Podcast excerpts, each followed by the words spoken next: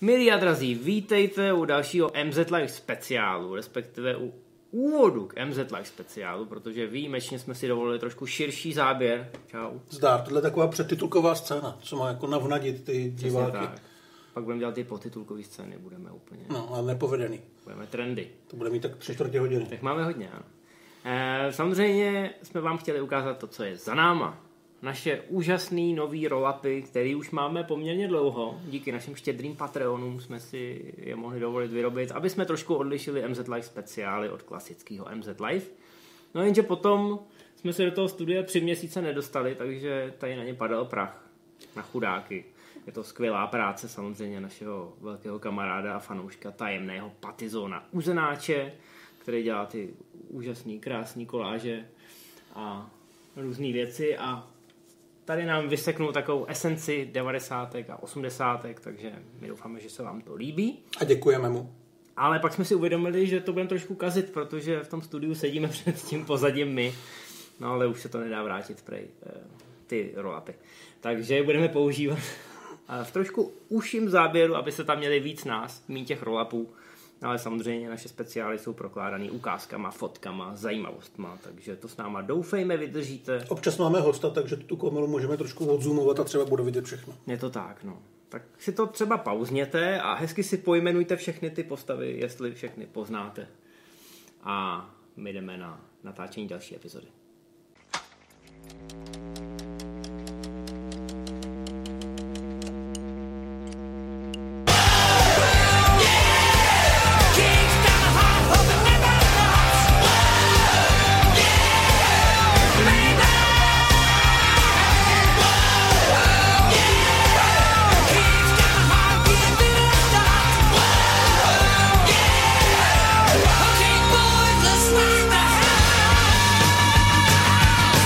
po druhé zdár, teď už vás nebudeme zdravit nějak obšírně, už jsme se to jednou vyzkoušeli. To je historický okamžik. Hmm. Poprvé zdravíš ty a ne já. Právě, já jsem se to chtěl taky zkusit a když tak nám napište do komentářů, kdo z nás zdraví líp a my se tomu nějak přizpůsobíme. Tenhle díl vůbec bude takový přelomový. My jsme si tady pořídili dokonce i koláče. To nejsou koláče z naší sledovanosti, ale protože tady dneska budeme trochu díl asi. Možná nápisy na našich tričkách by vám mohli napovědět. Stejně jako jméno tohohle videa, že se budeme bavit o čelistech. Já bych chtěl jenom říct, že obyčejně máme tak 1,5 až 2 strany poznámek, dneska jich máme 6. Takže se nebudeme pouštět do těch experimentů jako u gladiátora, tudíž pokusit se dát to do 45 minut a dáme tomu volný průběh, tudíž to budeme do okamžiku, než nás vedlejší místnosti vyhodí. Tisknul jsem to obou straně, abych ušetřil naše lesy, nebo Bůh ví čí lesy. Nicméně čelisti. Budeme se o tom bavit hodně, protože stejně jako o samotném natáčení, který patří k takovým těm, řekněme, trošku obtížnějším, Problematickým. tak se budeme bavit i o docela dlouhé přípravě a stejně tak o tom odkazu čelistí, o tom, co se stalo ve chvíli, kdy už teda film byl sestříhaný, měl testovací projekce, protože úspěch čelistí v roce 1975 předznamenal celou řadu věcí, které se potom pro Hollywood staly takovou předlohou.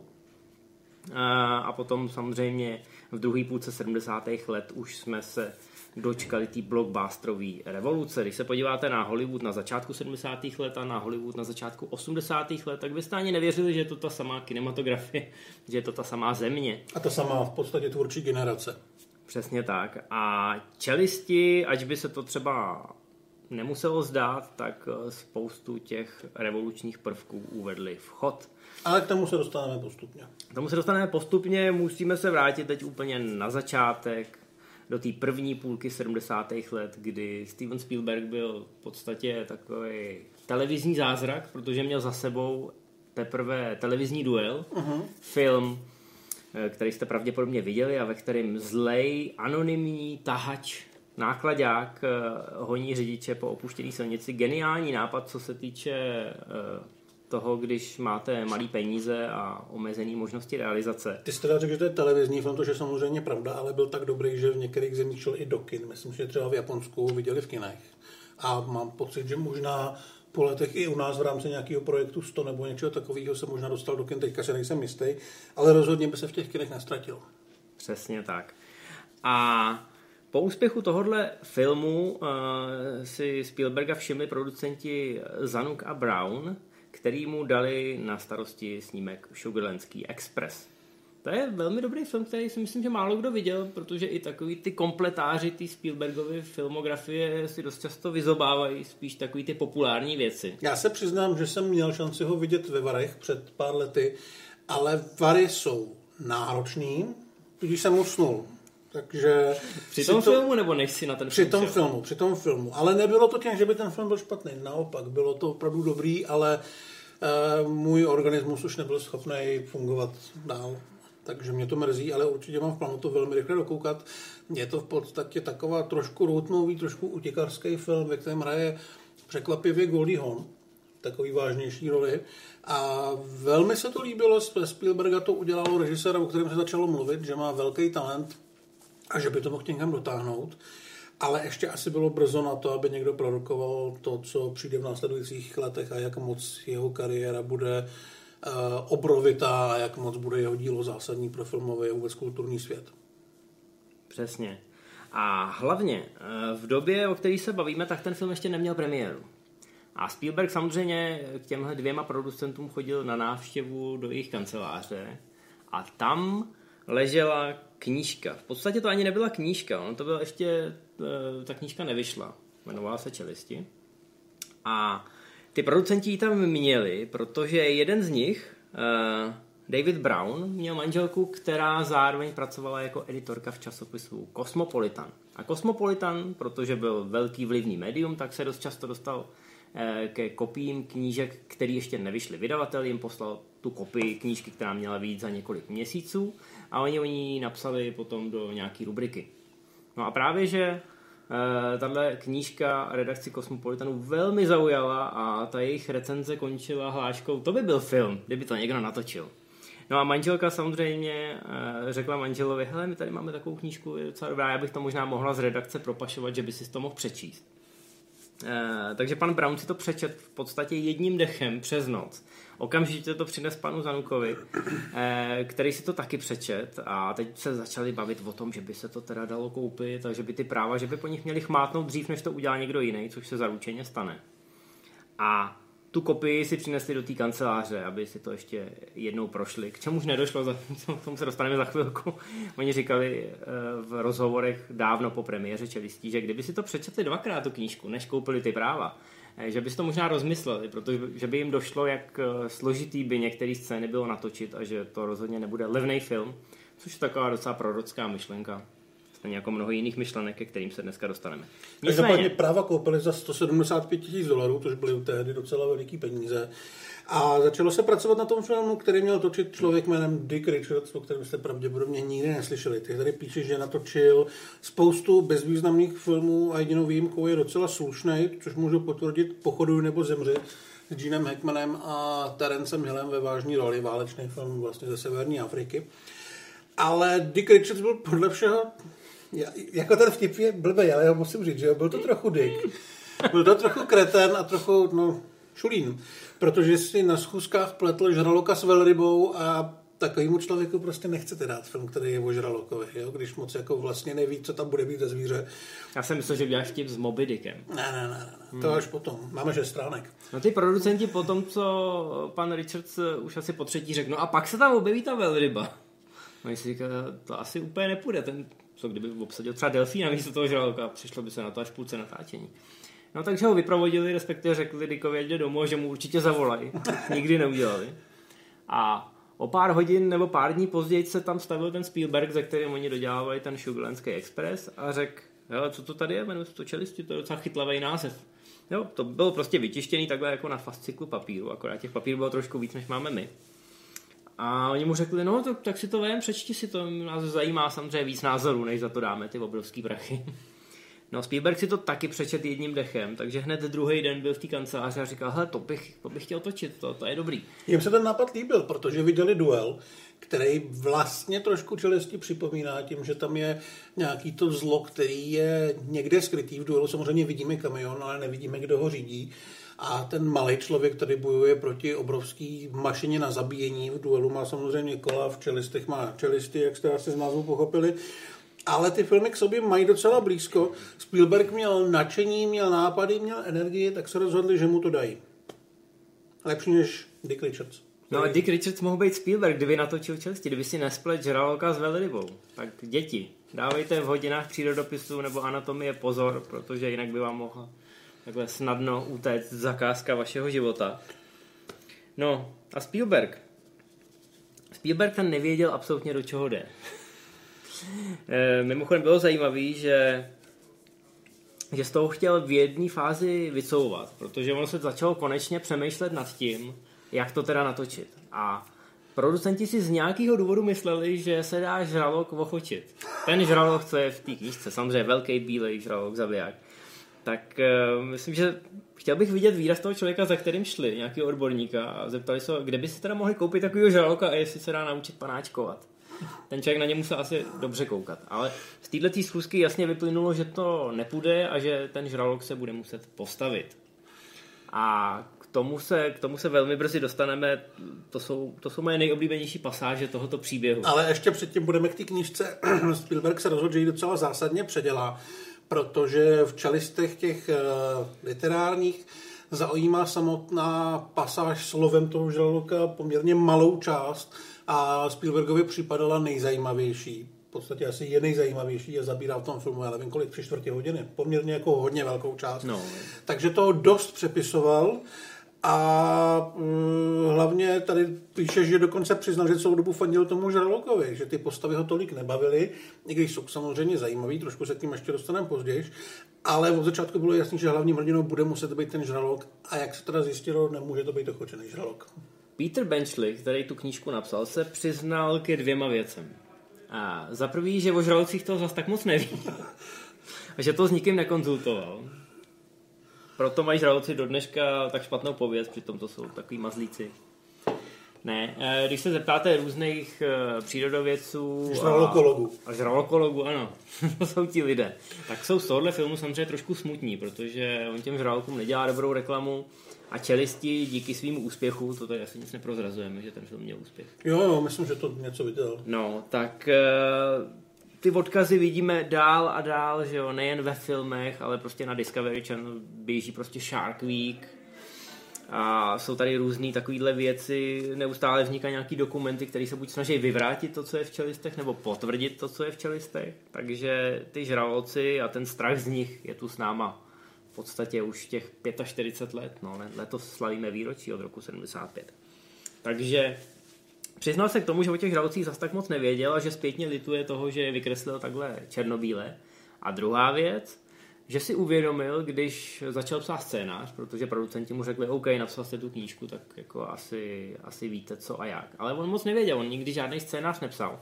A on nevěděl, jak vytáhnout ty postavy z té knížky do toho scénáře a udělat z nich ty sympatické hrdiny. To znamená, do jisté míry, když odezdával třetí verzi scénáře a furt s tím Spielbergem trošku bojovali, tak on uznal, že, že mu tohle to úplně nejde a vzdal se toho práva dopsat ten scénář a souhlasil se Spielbergem, e, že by se to mohlo trošku upravit. I když Sám... nesouhlasil teda, nesouhlasil s tou úplnou koncovkou. Mm, sám Spielberg teda považoval uh, tu zápletku za poměrně nerealistickou a trošku hloupou. Nevěřil, že by mohlo dojít k něčemu takovému, jako že se tají, že u pláže je obrovský žralok, který žere lidi a že kvůli turismu budou všichni přestírat, že je všechno v pořádku a že občas sice někdo možná skončí pod hladinou, ale je to spíš omylem. Ale potom došlo k podobné situaci i ve skutečnosti. A přesně takhle to probíhalo. Ano, život napodobuje umění, takže když úředníci v egyptském šarmu, známý samozřejmě turistický středisko, když se tam objevil nějaký žralok, tak oni použili scénář eh, čelistí a to, jak se tam chovají ty zástupci toho města, tak to použili podle mě jako čítanku a nejdřív předstírali, že tam teda žádný žralok není a nechali ty pláže otevřené. Pak se rozhodli ho teda ulovit, když už se ukázalo, že tam opravdu je. Ulovili falešného žraloka, který byl mnohem menší než ten skutečný, což se pak jako ukázalo podle toho, že porovnávali nějaký kousnutí eh, na těch lidech. Eh, potom teda jako ty pláže nějak zavřeli, ale řekli, že to všechno bylo trošku jinak. A nakonec teda, naštěstí, ten Najal, žralok... najal, ještě najali profíky teda, podobně jako v Čelestech, ale mm, žralok uplaval, takže... Neskončilo to krve prolitím, Přesně ano. tak, mohl být cíkol. Žralok si šel po svých, a, ale když se na to člověk podívá, tak je až, až, až k smíchu, jak jak eh, krásně to napodobuje eh, ty události toho filmu, takže to, co Spielberg považoval za nerealistický, ve skutečnosti evidentně se může odehrát. No, byli, skončili jsme u toho scénáře, který teda psal Benchley a moc mu to nešlo.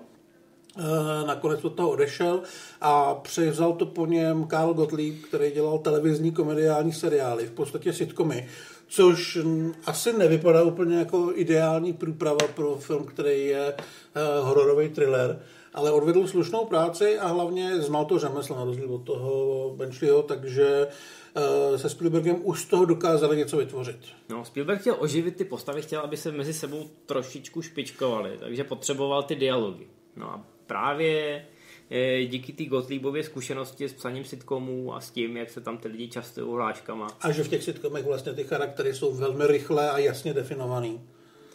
Tak tohle to hodně pomohlo. Gottlieb původně měl se jenom zastavit na place.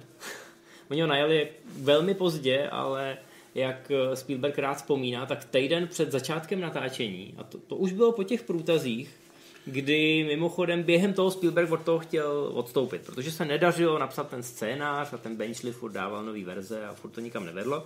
Spielberg si v jednu chvíli řekl, hele, tak já, já na to asi kašlu, už ho začali lákat někde jinde. Přece, přece jenom e, i po premiéře toho Šugelenského expresu najednou to jako byl zajímavý perspektivní režisér. No, jenže měl smlouvu napsanou tak, že studio ho odmítlo pustit a veškerý právo bylo na jejich straně. A když se o tom bavil s tím Brownem, tak ten Brown říkal, no, hele, věc se má takhle a takhle, už je v tom hodně peněz. Ale když tenhle film natočíš, tak to budeš mít aspoň hotový a pak ti to třeba otevře nějaký dveře. jo, víceméně v tu chvíli s tím oba počítali, jako ať už to teda máme za sebou. No, tak aspoň už měli teda scénář, ale poměrně... No, důle... scénář. Tak něco tam bylo, ale důležitý bylo, že uh, se začali schánět herci a herci dostali docela dost možností na place improvizovat, samozřejmě ne v těch scénách se žralokem, ale minimálně v dialozích. Takže mm, vlastně za ten výsledek toho, jak ty postavy vnímáme, můžou do velké míry oni sami. E, třeba Robert Shaw tady dostal dokonce nějaký rady od Johna Miliuse, režiséra Konana, který má v Hollywoodu do dneška pověst totálního militantního magora, který miluje válku a zbraně a je to pravděpodobně dost nebezpečný člověk. A ten mu právě pomohl vlastně vymyslet celý ten monolog o tom uh, ztroskotání uh, lodi USS Indianapolis, kde námořníci skončili v moři, ve kterém plavali žraloci, kterých si z nich postupně ukusovali. Uh, poměrně zásadní scéna pro tu jeho postavu, pro to, aby jsme ho nějak pochopili víc, než jenom jako drsňáka, který loví žraluky a nemá smysl pro humor. A přitom v podstatě ta scéna vznikla úplnou náhodou, stejně jako celá řada jiných věcí byla šťastnou náhodou, ale já se vrátím k tomu, že Spielberg týden před natáčením neměl obsazenou ani jednu z těch tří hlavních rolí, nebo mám pocit dvě ze tří neměl funkčního žraloka a ani ten scénář nebyl ještě úplně hotový, takže oni vyjížděli na ten plac, což eh, byl takový malý ostrůvek Martha's Vineyard, eh, na východním pobřeží. Dneska je hrozně známý. Tehdy to byla díra. Tehdy to byl takový zapadákov ospalej, nikdo o tom moc nevěděl. Dneska je to výletní ostrůvek pro americkou smetánku, pro to východní pobřeží. Všichni New Yorkčani se tam vždycky na léto nastěhují. Ale tenkrát, tenkrát oni samozřejmě přivítali ty filmaře s otevřenou náručí. Spielberg tam chtěl jet, protože to bylo relativně daleko od pevniny, takže nebyla vidět pevnina při těch záběrech z moře, což pro něj bylo důležité, protože jinak by to vypadalo třeba při nějakým eh, bližším záběru, že by tam snad hrdinové mohli doplavat. A hlavně tam nebyla nějaká super velká hloubka, to znamená, že se tam dalo eh, trošku pracovat eh, s nějakým takovým tím vybavením filmařským a tak dále a tak dále. Takže si to vybrali, Eh, odjeli tam, ale v podstatě ještě toho dost bylo nehotového. Přijel tam ten Gottlieb a Spielberg musí slíbil, hele, tak budeš tady týden, eh, podíváš se na ten scénář, trošku mi to pomůžeš eh, vyžehlit. Nakonec tam skončil na celou dobu natáčení v podstatě, což eh, no, vlastně ne na celou dobu natáčení, ale byl tam devět týdnů, což v podstatě ten scénář od nuly přepsal a mám pocit, že je uvedený i jako hlavní scénárista a ten Peter Benchley jako autor předlohy který se potom se Spielbergem udobřil a dokonce, dokonce i na tom place byl. Má, myslím, nějakou malou cameo roličku v tom filmu. Tak je tam taky uvedený, ale už ne jako hlavní autor, protože ten scénář se do značné míry měnil. No a v podstatě už v době, kdy oni byli tam na tom místě, tak se teprve eh, začali finálně řešit ti herci. Já jsem si nevypsal, kdo všechno mohl být do jaký role obsazený, protože těch herců bylo hodně, ale hrozně mě pobavilo, koho chtěl ten Benchley. Benchley chtěl Redforda, Newmana a McQueena, což je vlastně... Je skromný. Eh, největší hvězdy té doby a největší drsňáci té doby. To nevyšlo, já jsem na to asi rád. Uh, by to ani nemohlo být. Pamatuješ si, jaký jaký problém byl obsadit no, jasně, no. Newmana a McQueena do jednoho filmu. Jasně, když spolu byli ve skleněném pekle, tak si hlídali, aby měli stejný, stejný řádky dialogů a podobné věci a vymýšlelo se, jak budou sestaveny titulky, aby ani jeden z nich nebyl první. Šílený. Ale nakonec to vypadalo, že mm, jednu z hlavních rolí bude mít Charlton Heston. Měl se vlastně zahrát lovce Quinta, jenomže všem došlo, že Charlton Heston je jako šílený motherfucker a že v podstatě by se z toho filmu vytratilo napětí, protože v souboji Charlton Heston versus Žralok je úplně jasný, že Žralok nemá šanci. Takže Heston z toho uh, nakonec ne vycouval, ale... Ne, no Spielberg řekl, že ho že z tohohle důvodu nechce obsadit. Tak, no. Heston se to nějak dozvěděl a hrozně se na něj naštval.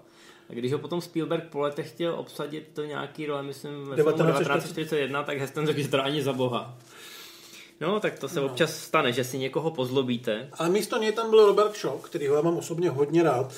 Toho vlastně doporučili producenti, kteří s ním spolupracovali na Podrazu, kde hrál záporáka. E, ten člověk působí velmi nesympaticky a takový byl asi i v životě. On se vlastně těsně po 50 se uchlastal. Mimochodem, ještě než to nabídli jemu, nebo souběžně, to nabídli i Oliveru Reedovi.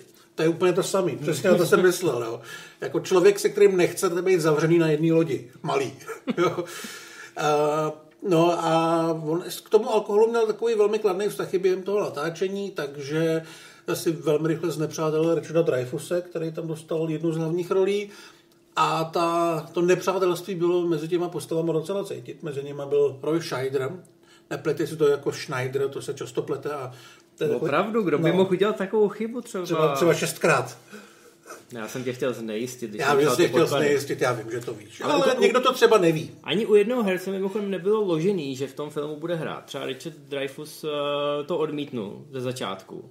Ale pak si přečet první ohlasy na film, který natočil, jeho debit, který ještě neměl premiéru. A trošku znejistil, jestli ho vůbec ještě někdo obsadí, až ten film bude mít premiéru. Nakonec se teda splet mimochodem, ten film měl premiéru během natáčení čelistí a měl úplně skvělý ohlasy a o Dreyfusovi tenkrát mluvili jako o vycházející hvězdě, což Roberta Shaw ještě víc naštvalo. Takže ta animozita mezi těma dvěma na tom place byla opravdu hmatatelná. Zároveň tam byl ten Scheider, který eh, nevím, jestli na place, ale rozhodně v tom filmu funguje přesně jako takový ten neutral, který jednoho uklidňuje hmm. a druhý mu říká, hele, musíš na něj pomalu, protože je to velký zlej, ožralej pan s harpunou. No, protože eh, Dreyfus hraje Hoopera, žralokologa, mm-hmm. když to Quint je takový ten jako aj, aj, ten, ten námořník, no. ten, ten, eh, ta mořská krysa. On mimochodem, eh, Robert Shaw asi nepotřeboval za stolik inspirace načerpat. Eh, on na tu inspiraci vždycky koukal skrz dno té lahve, ale na místě, na tom Martha's Vineyard, oni potkali pár takových charakterů, postaviček, který byli do, dokonalým zdrojem dokonalým zdrojem prohlášky, které v tom scénáři třeba chyběly a ten Robert Shaw to nasával kolem sebe jako houba, nejen ten alkohol, ale i tyhle inspirace. Takže spousta z těch hlášek a z těch manírů se do toho Quinta nakonec dostala. Zároveň je teda ale nutný říct, že ten jeho problém s alkoholem byl velký problém, že některý svoje monology nebyl schopný odříkat, protože prostě už ráno byl přiopilej. Navíc e, s tím alkoholem měl takový ten hezký vztah, že byl celou dobu strašně milý a pak si dal jednoho panáka a najednou začal být fakt zlej.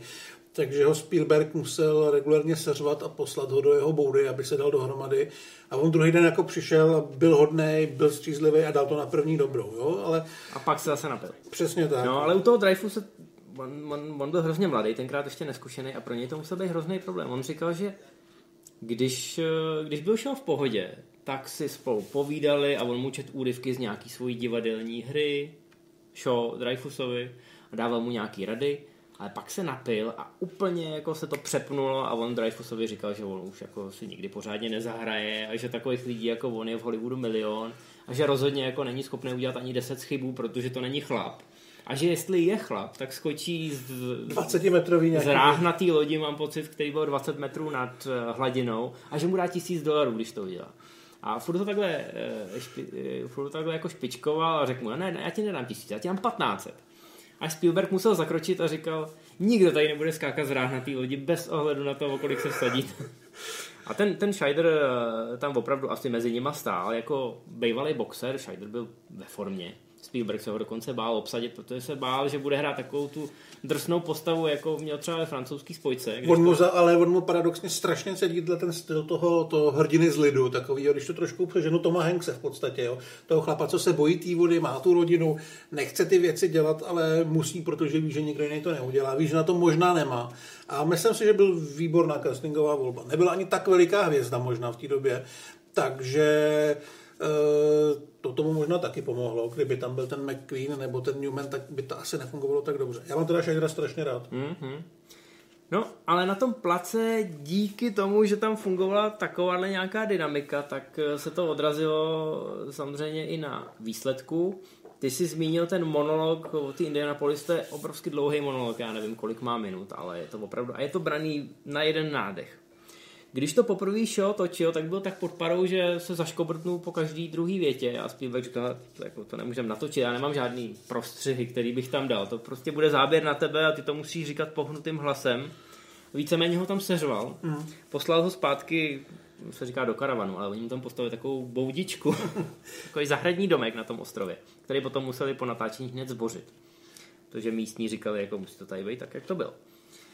A on se teda jako trošku ponořil do sebe a druhý den přišel střízlivý a dal to na první dobrou. A to opravdu ten monolog je jeden z vrcholů filmu. Už jsme říkali, že s tím pomáhal John Milius. K Johnu Miliusovi se teď vrátíme, a protože si musíme promluvit o dalším herci, zdaleka nejproblémovějším toho filmu.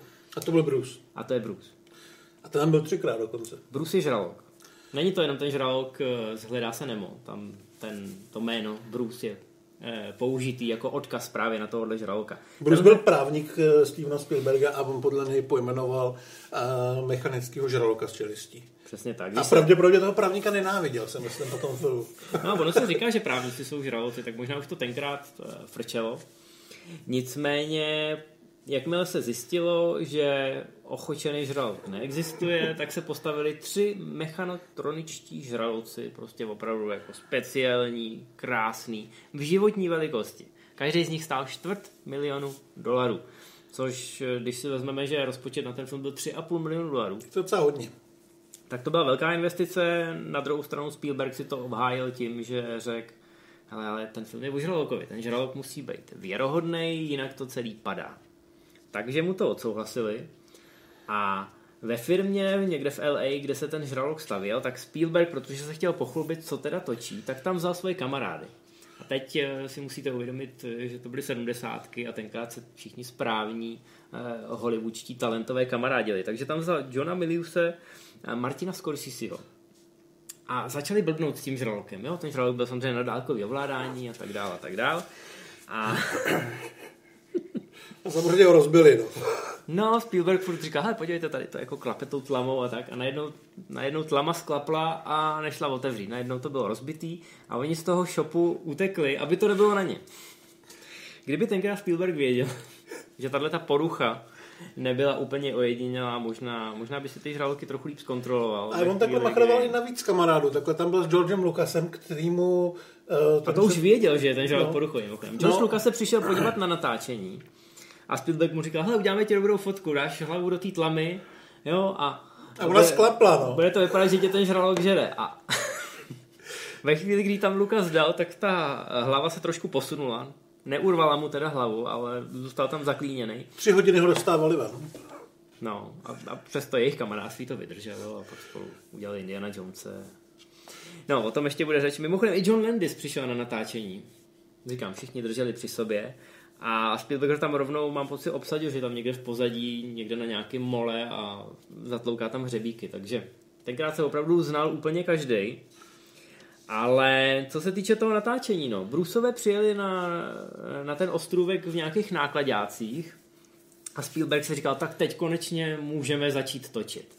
A vzali jednoho toho Bruse, oni byli tři různý, jeden byl na takových saních, tak s tím vždycky eh, dělali takový ty záběry, kdy on pod hladinou míří ke kameře a pak tam byli Bruceové, který měli ze strany takový dvířka, takže se kamera dala různě jako dávat skrz ty e, skrz tu tlamu a na různý kreativní kamerový úhly. No tak jednoho z nich e, postavili na vodu a říkali si, tak dobrý, můžeme začít natáčet. A Bruce se potopil ke dnu. V podstatě během jako takhle. 250 tisíc dolarů zmizelo Eh, zmizela pod hladinou a potapěči ho lovili, já nevím, hrozně dlouhý hodiny, protože ten prototyp byl samozřejmě velmi těžký, vážil několik metráků, nebylo to tak, jako že byste se potopili a takhle ho tam vytáhli. Problém byl samozřejmě v tom, že oni testovali, jestli on zvládne tu vodu a on tu vodu zvládl, ale zvládl sladkou vodu v bazénu a v moři to prostě fungovalo malinko jinak a šel ke dnu, no, takže... Ta slaná voda se dostala k té elektronice, okamžitě se to tam nějak zkratovalo a ten speciální neoprenový nástřik, který byl zvenku, který měl být vodotěsný, tak nějakým způsobem proti té mořské vodě úplně nefungoval. Trošku se to tam nafouklo, vznikly tam nějaký skuliny a žralok šel ke dnu a když ho vylovili, tak už nevypadal moc jako žralok. Vypadal jako taková šedá divná věc, ale rozhodně ne jako žralok. Takže Spielberg z toho radost neměl, ale paradoxně to pomohlo celé té situaci, protože uh, točit se muselo a muselo se točit i bez Bruse, takže spousta scén vznikla, takže ten žralok tam není vidět, je tam slyšet díky Johnu Williamsovi.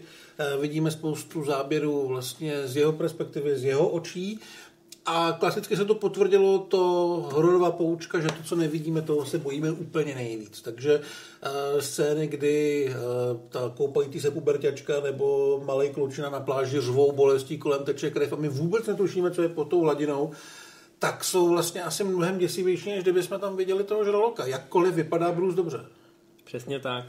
Některé scény se měnily úplně od základu, třeba právě ta úvodní, Eh, takže tam vlastně s tou, uh, s tou holkou uh, ten žralok jenom lomcuje. My v podstatě vidíme jenom to, co se děje nad tou hladinou a je to o to děsivější. Uh, herečka byla mimochodem kaskadérka. Uh, za prvý proto, aby vydržela to lomcování. V některých uh, zdrojích se dočtete, že jí to polámalo několik žeber, protože oni fakt říkali, uh, že s ní lomcovali divoce a Spielberg říkal, ještě, ještě.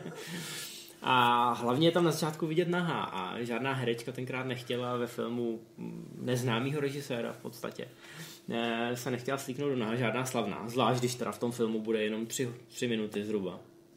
A, takže tahle ta, tahle ta kaskadérka to z radosti udělala a dneska je to jedna z nejkultovnějších scén samozřejmě. Zároveň tady šlo i o to, že se točilo sice v červnu, ale na východním pobřeží kde ta voda není zase tak teplá, takže hmm. tak, tam musel víc někdo, kdo na to prostě měl, aby v té vodě vydržel uh, pár hodin, samozřejmě s tím, že asi lezla ven, ale když je to ledová voda nebo velmi studená voda a, a hromada filmařů s váma mlátí z jedné strany na druhou, tak to asi není žádná sranda, takže radši kaskadetka než žerečka. No, komparzisti tenkrát, což byli většinou obyvatelé toho ostrova, tak dostali 65 dolarů na den, aby do té vody vlezli a hlavně museli předstírat, že je tam žralok, i když tam žádný nebyl. Spielberg na ně řval, křičte, utíkejte a předstírejte, že tamhle někde, tamhle někde je žralok. Dokonce i pro herce, když byli na té lodi, na orce, eh, tak občas místo bruse bylo ve vodě jenom pár žlutých barelů, aby věděli, kam mají koukat. Ale žralok tam ve skutečnosti nebyl. Spielberg to samozřejmě zpětně hodnotí, že, že mu to hodně pomohlo, protože právě to, že ten žralok se objeví až no, v té stopáži hodně, hodně daleko, uh-huh. ale my, my víme nebo tušíme, že tam je. Tak to krásně, krásně pracuje s tím napětím a on si potom uvědomil, že ty žraloci, i když stály velký peníze, že, že zase tak realisticky nevypadají. A i když ty žraloky potom eh, měl při ruce, tak se snažil různýma kamerovými úhlama nějakým způsobem eh, to maskovat nebo to natáčet pod vodou, takže i díky tomu ve skutečnosti ta maketa, která by z dnešního pohledu mohla působit trošku úsměvně, tak je celkem věrohodná, protože my ji nikdy nevidíme eh, my ji nikdy nevidíme úplně jako skvěle do detailu. Spielberg si, si tam s tím hodně hraje. Mimochodem, až čtvrtina filmu je natáčená vlastně z úrovně té mořské hladiny, protože Spielberg chtěl, aby divák měl pocit toho plavce, co tam šlape vodu, zatímco se k němu blíží ten žralok. Jakkoliv z něj občas vidíme jenom tu horní ploutev, což je další věc, která se dneska hrozně moc paroduje Aha. a bylo to považovaný za geniální nápad, že že vidíme jenom vlastně tu špičku toho ledovce, ale Spielberg to dělal proto, že Bruce v tu chvíli byl někde v opravě. To se neustále porouchával, zvlášť ten opravený, co se tam na začátku potopil, tak oni ho opravili ale on byl prostě poruchový. A nikdy se nedalo předem předvídat, jestli ten den bude fungovat nebo ne. A když nefungoval, tak museli buď vymyslet nějakou, nějakou fintu, jako s tou ploutví, nebo se vymyslela nějaká úplně jiná scéna. A to je právě třeba ten monolog. No ale těch problémů tam bylo mnohem víc, nejenom zdaleka s Brusem, ale to natáčení bylo poměrně, eh, no vlastně možná říct, se nebezpečný pro spoustu těch lidí, protože pár se jich tam málem utopilo, když se začala potápět loď a loď se měla potopit. Ta orka ano. se potopí po útoku toho jednoho brůse, ale ona se začala potápět trošku dřív, než měla. Trošku dřív, takže začalo se okamžitě volat, jak všichni zachrání herce a technici začali řovat, ne, musíte zachránit eh, zvuk a kamery a všechny tyhle věci, jestli chcete zachránit film. Ale samozřejmě z toho všichni uh, se dostali, ale když se natáčelo opravdový potopení té orky, tak už tam byla jistá nervozita na place. Hlavně u Roje Scheidera, který tak nějak začal počítat s možností, že ho nestihnou vytáhnout včas, takže si tam schoval eh, několik sekir, kterýma se mohl eventuálně prosekat ver, kdyby opravdu se k němu ty potápěči a záchranáři nedostali včas. A no Spielberg byl prostě hračička, no. Tak jako no. když dáte Lukasovi hlavu do mechanického žraloka, tak můžete čekat, že bude dělat takovéhle věci. Sranda, no. Ne, neporouchal se jenom žralok, nedošlo jenom těmhle věcem, mám pocit, že se zaseknul i zámek od takový tý podvodní klece. Uh-huh která má chránit před těma žralkama, ale Richard Dreyfus v ní málem, málem skončil, protože najednou se zaseknul zámek a nešla otevřít, takže oni mu tam asi 30 minut nosili další vzduch. Mám pocit, že mu tam možná jako chtěli přinést jídlo hadičkama. Nakonec ten zámek teda povolil, ale on na to určitě nemá, nemá dobrý vzpomínky. Takže jo, takovéhle věci se stávají, no. Problém byl v tom, že ta poruchovost těch eh, žraloků způsobila, že to natáčení netrvalo 59 dní, jak původně mělo, ale 155 dní. Spielberg to byl hrozně na větvi, protože mu říkali, že jako žádný režisér v této fázi kariéry nepřešvihnul natáčení o 100 dní a to ještě nebyly normální dny, protože tam byly ty poruchy a protože počasí eh, nebylo úplně ideální, tak se točily 12 hodinovky ale Spielberg potom přiznal, že z těch 12 hodin oni točili třeba jenom 4 hodiny, protože zbytek byly jako různý snahy opravit něco, co se v tu chvíli zrovna na place pokazilo.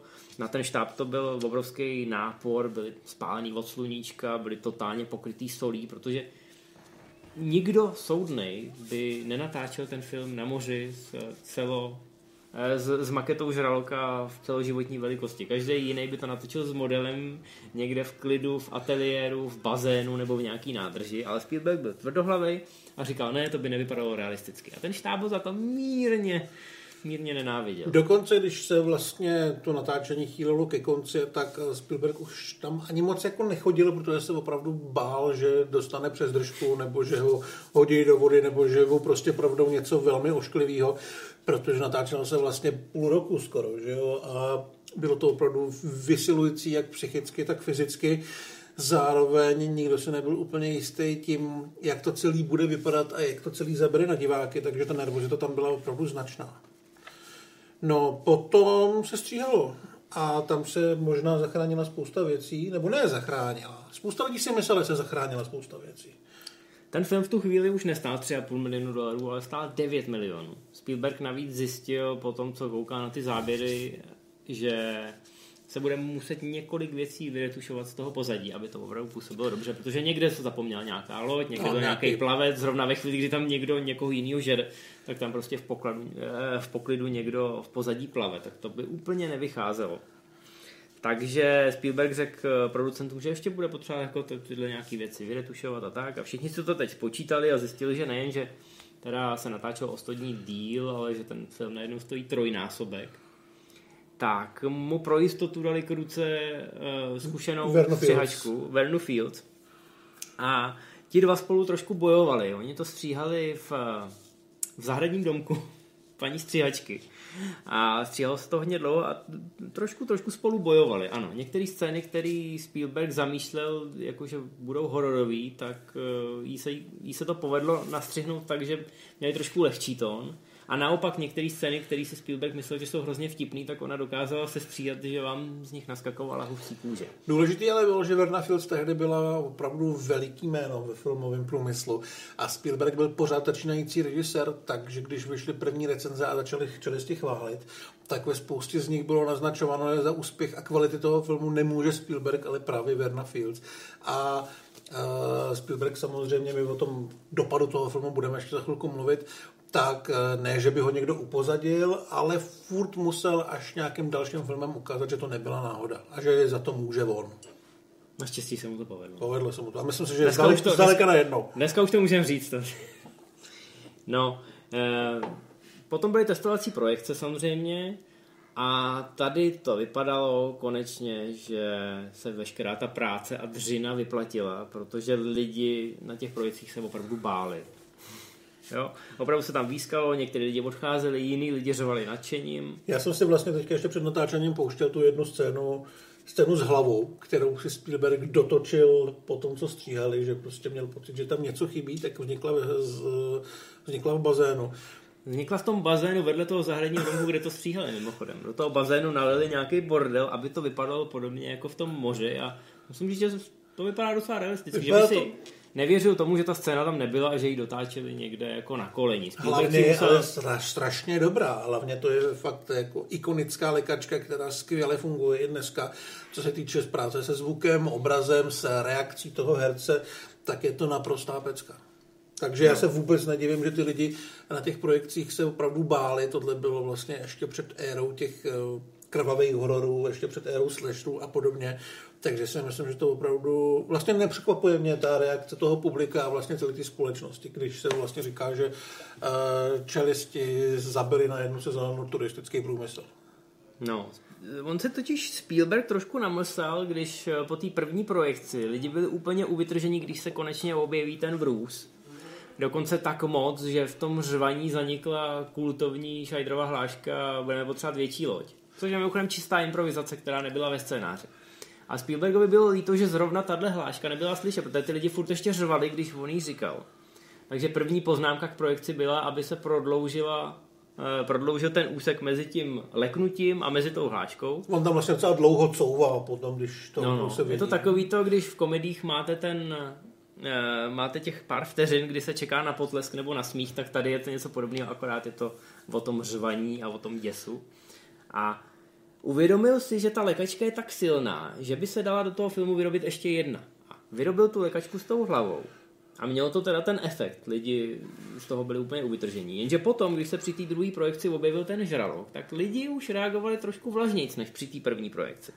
A Spielberg eh, si uvědomil, že OK, teď, když jsem tam vrazil tu první lékačku, tak jsem trošku rozhodil tu rovnováhu. To tempo. Protože ty lidi už teď jsou ve střehu to, že se tam objeví ten žralok, tak už, ne, že by na to byli připravení, ale už vědí, že v tom filmu jsou lékačky.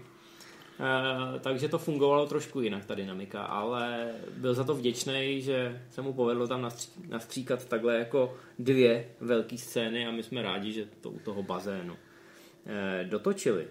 Ještě tam je vlastně minimálně jedna opravdu ikonická scéna, což je ten záběr na Roje Scheidra, který sedí na pláži a hlídá a pak uh, je tam, zakřičí, že je. Že je tam žralok a je tam takový ten průnik těch, těch dvou, dvou záběrů, kdy jeden zoomuje a druhý, druhý jde dál. Můžete si to vyzkoušet mimochodem, je to, dá, dá se to udělat celkem snadno. Potřebujete k tomu jenom kamerovou jízdu a kameru. Jde v podstatě o to, že se hrozně rychle blížíte k subjektu a zároveň odzumováváte, nebo to můžete použít opačně, hrozně rychle odjíždíte od subjektu a přizumováváte.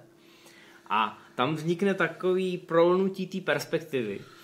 Eh, když ten záběr vidíte, tak jasně pochopíte, o čem mluvím.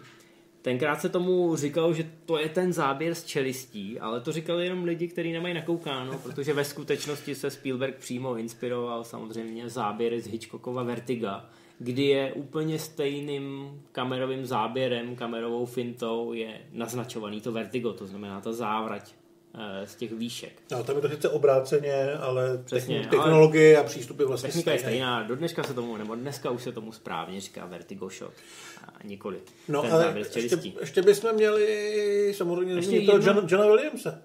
No jasně, já chci ještě, já chci ještě říct, že došlo k jedné změně oproti, oproti scénáři, protože původně měl ten charakter žralokologa Hoopera zemřít. zemřít.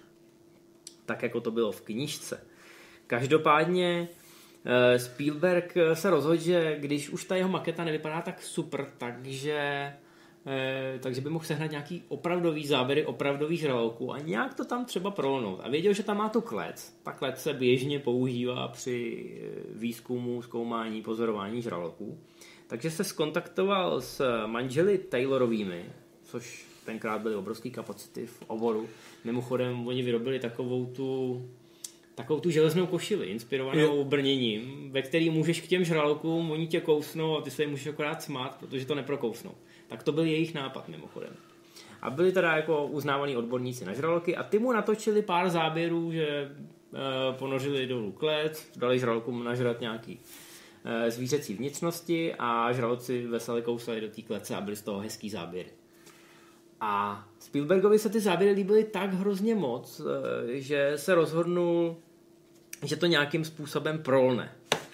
A zatímco v původní verzi scénáře měl Hooper nějakým způsobem umřít v té kleci, měl tam uvíznout, což asi napodobovalo tu realitu, když se zaseknul ten zámek, tak Spielberg se tak hrozně moc nechtěl vzdát těch záběrů od Taylorových, který ale byli s prázdnou klecí, že se rozhodl, OK, no tak Hoopera necháme utéct a ten žralok potom napadne tu prázdnou klec a já tam budu moct použít tenhle money shot. Takže díky tomu v podstatě ten Hooper přežil. Jo, takže eh, hrozně hezký řešení. Eh, není to řešení z hora, je to řešení z dola. Eh, ty záběry se natočily v Austrálii a v podstatě rozhodli o tom, že ten scénář se do značné míry změní. No a teď teda John Williams, to samozřejmě nemůžeme zapomenout, protože ten soundtrack je ikonický. Jedna z nejslavnějších filmových melodií vůbec, přitom hrozně jednoduchá. Uh, Williams vlastně ji zabroukal Spielbergovi a ještě asi měl v hlavě, že bude trošku výpravnější nebo zajímavější a Spielberg mu rovnou řekl, tohle chci, ještě jednou, ještě jednou to ukáž. A Williams toho neměl úplně radost, protože nejspíš měl trošku větší ambice, ale nakonec to radost měl, protože čelisti mu vynesli Oscara. Bylo docela hezký, že si pro něj musel přijít eh, ne z publika, ale v podstatě ze zákulisí, protože při Oscarech eh, dirigoval orchestr, který tam byl, takže si nám vlastně odskočil z práce. No, musíme teda, uh, musíme teda říct, že to, že to nebyl jeho první Oscar. John Williams je v tomhle ohledu trošku uh, rekordman. Má jich pět, nominací má 52. A prvního Oscara mám pocit, že dostal někde na konci 60. let. Ale tohle byl jeho první Oscar za soundtrack jako takovej. Předtím to bylo za nějakou rearanži písničky. Já myslím, že za Šumařena na střeše nebo tak něco. Takový odborník nejsem. Ale čelisti, prostě čelisti, když začneme dělat du, du, du, du, du, du, tak, tak všichni už vědí a ten jednoduchý motiv je samozřejmě v tomhle tomu geniální. Do dneška je variovaný, do dneška je parodovaný, protože všichni ho znají. Díky Úplně všichni. jednoduchosti opravdu ho můžete napodobit a, a okamžitě každý ví. A přesně tak, když se dělá nějaká, nějaká sranda, i když někdo v koupelně prostě je, jede takhle prostě po hladině. ve Krmíš si dítě a děláš tyhle zvuky.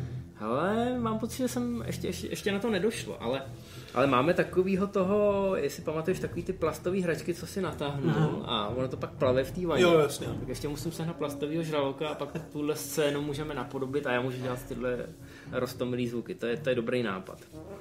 No, takže soundtrack byl takový poslední hřebíček eh, do kvalit tohohle filmu a samozřejmě si myslím, že ve spoustě těch vypjatých scén na těch testovacích projekcích tak tomu dodal přesně, přesně to, co bylo potřeba. Zvlášť, že ten žralok není vidět.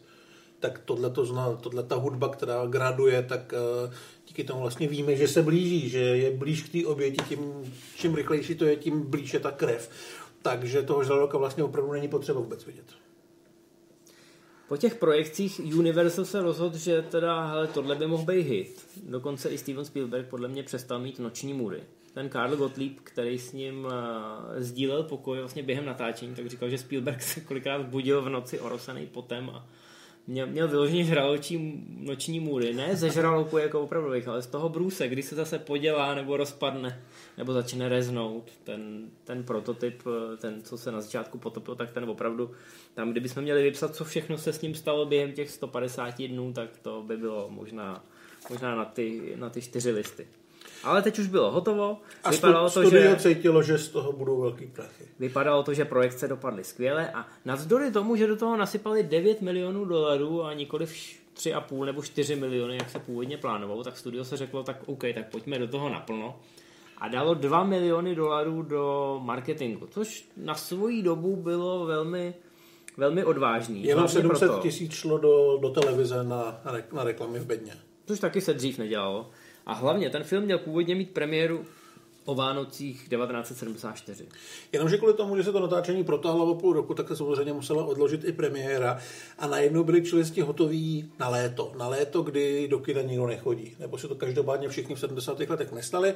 Venku je hezky, jezdí se k vodě, tam jsou žraloci nebo se chodí na zmrzku, ale rozhodně se nechodí do kina. Taková byla aspoň teorie marketáků, šéfů studií a úplně každýho. Takže byl vlastně papírově veliký risk nasadit čelisti na tohleto období.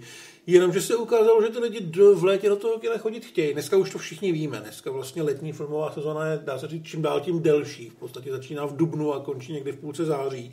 A ty největší filmy vydáme uh, právě přes léto, plus samozřejmě furt platí ty Vánoce. Ale tehdy čelisti byli první takhle velký, takhle ambiciozní a takhle potenciálně obrovský a úspěšný film, který to zkusil a ukázal, že to je správná cesta. No, marketéři si řekli, hele, lidi přece půjdou radši k vodě než do kina. A Universal kontroloval tím, že řekl, ne, ty lidi půjdou do toho kina a pak už nikdy nebudou k té vodě chtít jít a řeknou si tady v kině je taky dobře, nejsou tady, nejsou tady, nejsou tady žralci, takže ty pláže ten rok opravdu zažili pokles. Už o 25% mám pocit. A oproti tomu eh, tržby skin zrostly, protože čelisti byly obrovský hit, zrostly samozřejmě i prodeje té Benčliho knížky. Takže ten na tom nakonec královsky vydělal. Ale celá ta strategie v podstatě je předlohou pro uh, všechny další velké filmy, které vznikly do konce 70. let a hlavně pro tu zlatou blockbusterovou éru 80. let. Oni dali obrovský peníze do reklamy v televizi, poslali autora předlohy, poslali herce, poslali Spielberga na takovýto televizní kolečko po různých těch talk show. Dneska tenkrát, si bez toho nedovedeme představit žádnou velkou premiéru. Tenkrát to zdaleka nebylo tradiční. A, a především všichni ty zástupci ostatních studií si říkali, co, co se to tady děje. Oni dělají takhle obrovskou kampaň k filmu, který má premiéru v létě. V létě mají přece premiéru ty odpadky, které tady, tady jako máme, ale moc jim nevěříme.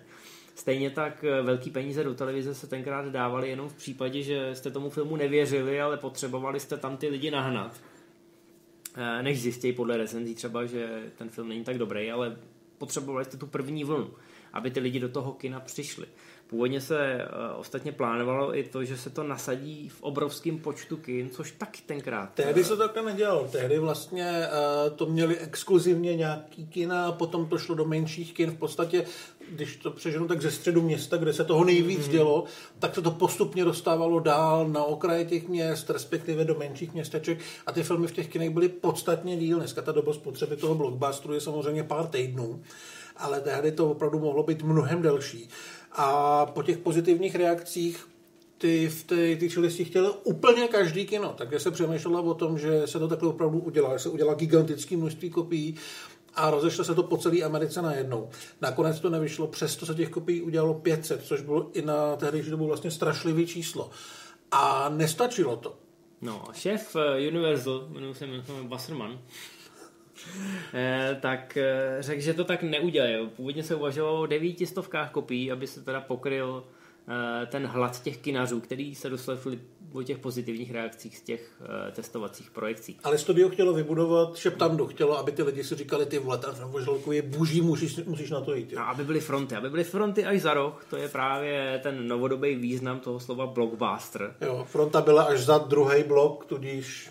Přesně, za ten blok těch domů. To znamená, eh, tady vzniknul ten termín a v podstatě v podstatě vzniklo i všechno kolem, protože nebyla to jenom ta televizní a, obecná propagace prostřednictvím ukázek, ale vznikla obrovské množství merchandisingu. Dělali se různé stolní hry, dělali se ručníky. Oblečení. Všechno se žralokama, což jako dneska už víme, že to je hitovka. Jasně, no, ale my jsme asi podobně něco zažili poprvé u Ruského parku, což je taky Spielberg. Mm. Což je svým způsobem podobná věc. No, on vlastně i řekl, že to je takový, že to jsou takový čelisti na, na suchu. I když samozřejmě ta podobnost mezi těma filmama není tak velká, tak eh, když na vás poprvé zařve ten T-Rex. Tak... Ale podobnost té události určitě je taková. Mm-hmm. Jo, jako oba ty filmy byly takový, že někdo tušil, že to bude naprosto zásadní událost. No, musíte si uvědomit, že ještě dva roky po čelistech v podstatě je to podobná doba, krátce po uvedení čelistí vyjednával George Lucas eh, se studiem Eh, Hvězdné války. Bez úspěchu čelisti by pravděpodobně ho rovnou poslali domů a oni se s ním domluvili a když Lukas řekl, že by si chtěl nechat práva na merchandising, tak mu je nechali. Dneska už by to nikdo neudělal. No, po premiéře Star Wars už by to nikdo neudělal. Ale ten první úspěch s merchandisingem v podstatě byl už u těch čelistí, kdy mm. se ukázalo, že ty hračky a různý Happy Mealy a takovýhle propojení s jinýma firmama, který propagují váš film týdny před premiérou, takže se neuvěřitelně vyplatí. Zároveň ale ten film sám o sobě v kinech slavil obrovský úspěch a, a byl by to gigantický hit i bez veškerého toho vomrdu okolo. Za první víkend udělal 7 milionů a za první týden 21, takže se vlastně za týden zaplatil.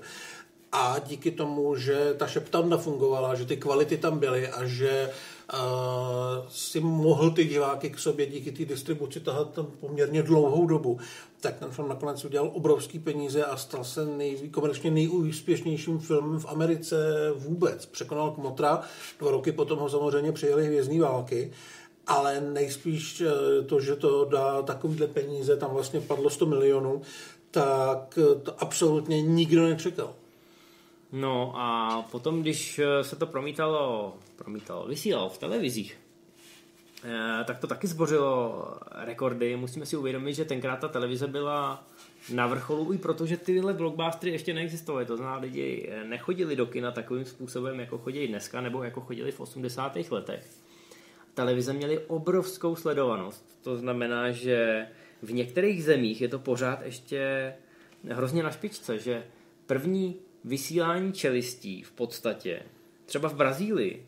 V Brazílii je to druhý nejsledovanější televizní pořad nebo film vysílaný v televizi všech dob. Až Titanic ho se sladil z toho trůnu. V Americe byl sledovanější snad jenom jich proti severu. A v Británii Bondovka žít a nechat zemřít. Ale jinak hned další film jsou čelisti, protože to téma je takový, že oslovuje široký spektrum diváků bez ohledu na to, jestli mají moře za barákem nebo jestli na něj jezdí, k němu jezdí vodovolený, tak tohle je něco, co se vám zkrátka může přihodit. Jasně, a všichni se báli. Je, je to horor, ale zároveň to je Spielberg, který prostě umí vyprávět ty příběhy, které jsou úplně pro každýho. Jo? Nevím úplně, jestli je vhodný na to koukat s malýma dětma, ale najdou si v tom něco prostě malý, velký, dospělý, uh, ženský chlapy, kdokoliv. Jo. Je to prostě dobrý příběh, který je, je uchopený tak, aby zaujal úplně každýho.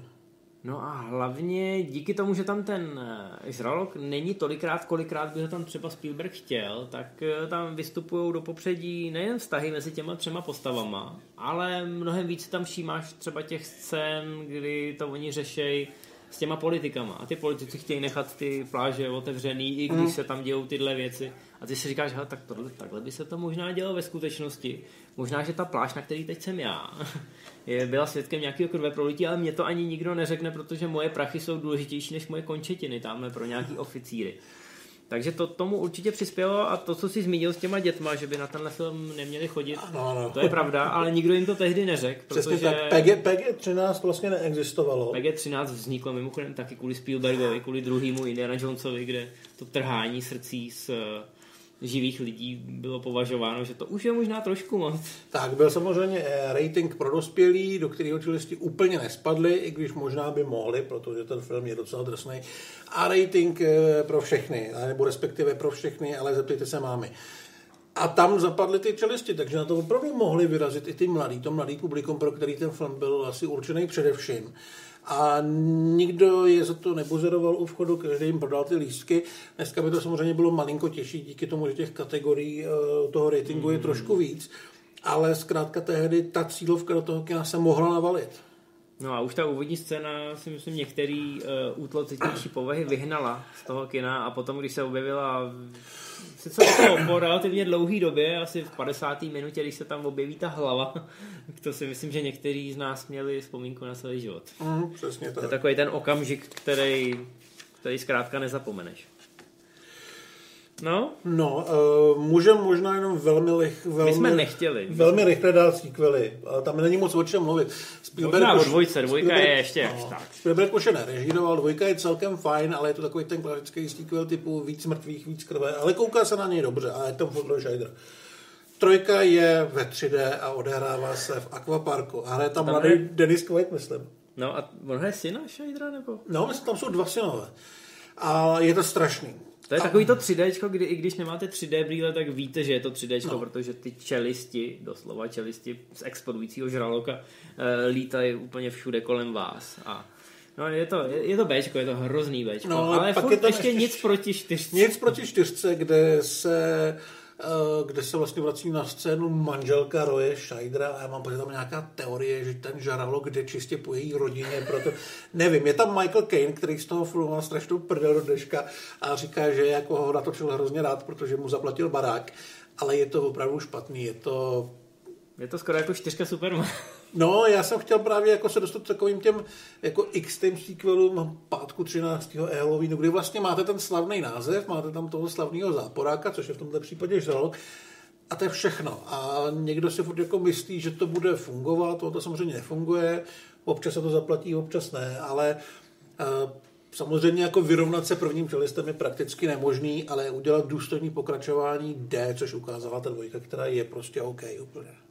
A je důležitý, že i přes tyhle ty pokračování, stejně jako u toho Supermana v podstatě, první čelisti a prvního Supermana dodnes uh, považujeme za jako milníky žánru. V tomhle případě i milník, uh, co se týče způsobu natáčení a propagace hollywoodských blockbusterů. Spielberg teda i po vší téhle slávě, po tom, co to globálně vydělal skoro 500 milionů dolarů, což v přepočtu bylo přes miliardu, myslím, že se prodalo 128 tisíc lísků, takže kdybychom to vynásobili dneska, nebo 128 milionů lísků. Hmm. Jo, 128 milionů lísků. Takže kdybychom to vynásobili dnešní cenou lísků, tak se dostaneme daleko za miliardu. Nicméně Spielberg i potom měl pocit, že to celé byla taková jako klika. Což bylo podepřený možná i těma zmínkama v těch recenzích, jako jo, paní střihačka to zachránila s rukou režiséra, který se tamhle bláhově vydal natáčet na opravdový oceánc Eh, maketou žraloka a totálně to, totálně to celý pohnojil a protáhnul natáčení na trojnásobek. Takže byl z toho trošku, byl z toho trošku v depresi, kolikrát si půjčil loď a jel se podívat na ty místa, kde se natáčel, aby se trošku jako s tím srovnal a furt ne a ne se srovnat. Až teda ve chvíli, kdy natočil další film a ten film měl premiéru a měl úspěch, tak v tu chvíli si říkal, tak OK, možná ta moje kariéra bude nějakým způsobem pokračovat. A teprve, teprve se s tím srovná po premiéře blízkých setkání třetího druhu, kam teda obsadil Dreyfuse. Takže je vidět, že i, i po té, co čelisti změnili Hollywood od základu, tak eh, jejich duchovní otec eh, si nebyl úplně jistý sám sebou.